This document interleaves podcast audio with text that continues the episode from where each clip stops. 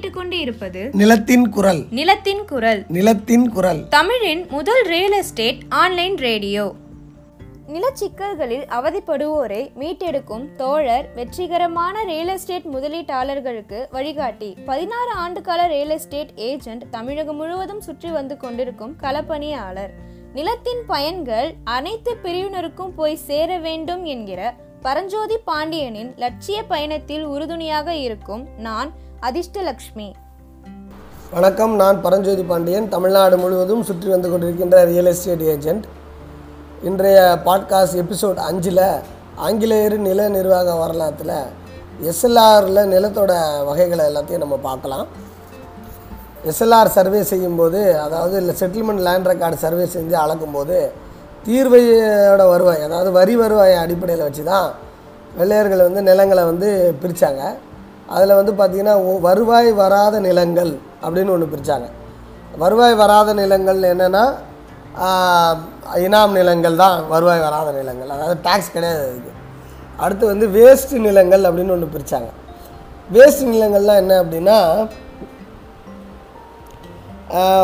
விளையாது. அப்படியே பயன் இல்லாமல் இருக்கும். அப்படின்ற மாதிரி இருக்கும் பாருங்கள் வேஸ்ட் நிலம். அது இருக்கிறது வேஸ்ட் நிலங்கள்னு சொல்லுவாங்க. வருவாய் வரக்கூடிய நிலங்கள்னு நம்ம சொல்லுவோம். அதாவது இப்போ வரி வருவாய் வரக்கூடிய நிலம். அவங்களுக்கு இப்போ எதுலேருந்து வருவாய் வருதோ அது வந்து வருவாய் வரக்கூடிய நிலம். வேஸ்ட் நிலங்களை ரெண்டு இன்னும் ரெண்டு கிளாஸாக சப்டிவிஷன் பிரிக்கலாம். அதாவது தீர்வை விதித்த பயனற்ற நிலங்கள். அதாவது ஒரு டைம் மட்டும் ஏதாவது ஒரே ஒரு அமௌண்ட்டை மட்டும் கட்டிட்டு அதை வந்து யாராவது இலவசமாக நிலம் இல்லை பாடுபட்டவங்களுக்கு கொடுத்துருவாங்க. ஒடுக்கப்பட்ட மக்கள் நிலம் இல்லாத மக்கள் அவங்களுக்கு என்ன பண்ணுவாங்க? இந்த பயனில்லாத நிலமாக இருக்குது இந்த ஒன் டைம் மட்டும் டேக்ஸ் எங்களுக்கு கட்டிவிடு அதுக்கப்புறம் இந்த இடத்த நீ வச்சுக்கோ அப்படின்னு சொல்லுவாங்க. அதுக்கு பேர் வந்து தீர்வை விதித்த ப பயனற்ற நிலங்கள். அதாவது அசஸ்டு வேஸ்ட் லேண்டு அப்படின்னு பேர். இது இன்றைக்கும் வந்து தர்காசி லேண்டு டார்க் காஸ்ட் அப்படின்லாம் சொல்லுவாங்க. இன்றைக்கும் தாம்பரத்து பக்கத்தில் தர்காசி அப்படின்னு ஒரு ஊர் இருக்குது அப்புறம் சோழிங்கநல்லூரில் காரப்பாக்கத்தில் கைவேலி பக்கத்தில் இருக்கிறதெல்லாம் வந்து தர்காசி இடம் அந்த மக்கள் சொல்கிறத நான் கள விசாரணையிலேயே நான் கேள்விப்பட்டிருக்கேன். அதை நான் தெரிஞ்சு தெரிஞ்சிருக்கிறேன்.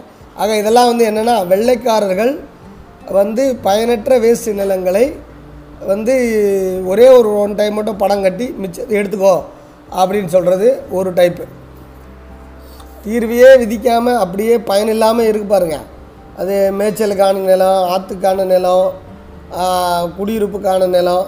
அதுதான் குடியிருப்புக்கான நிலத்தை நத்தம் புறம்போக்கணும் மேய்ச்சலுக்கான இடத்த மேய்ச்சல் புறம்போக்கணும் ஆற்றுக்கான இடத்த ஆற்று புறம்போக்கணும் மலைக்கான இடத்த மலை புறம்போக்கணும் அதாவது வரியே இல்லாமல் இருக்கிறதுக்கு புறம்போக்கு அப்படின்னு அவங்க வந்து வகைப்படுத்தி வச்சுருந்தாங்க அப்படின்றத நம்ம வந்து புரிஞ்சு கொள்ளலாம்.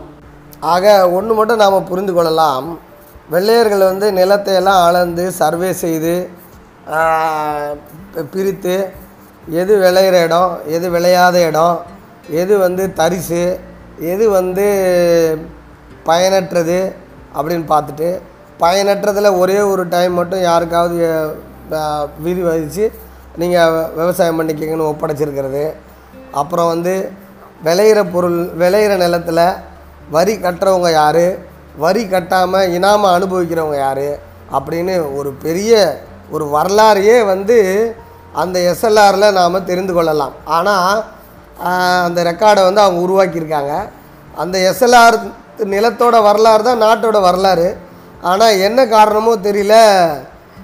நம்மளோட ஒரு சமூக பையல் பாடத்துலையாவது இந்த நில வருவாய் கணக்குகளில் இந்த எஸ்எல்ஆர்லாம் கொஞ்சம் வச்சுருந்தாங்கன்னா கொஞ்சம் நல்லாயிருக்கும்.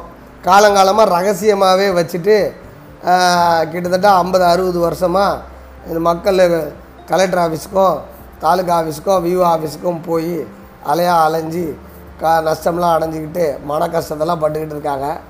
நிச்சயமாக வந்து உங்களுக்கு இதெல்லாம் போகணும். ஓரளவுக்காவது வந்து நாலேஜ் தான் பவர் நாலேஜ் தான் வந்து எனர்ஜி நாலேஜ் தான் சக்தி.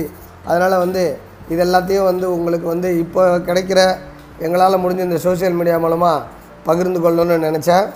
ஆங்கிலேயர் நில நிர்வாக வரலாறு இந்த எபிசோடோட மொத்தமாக முடிஞ்சு. நன்றி.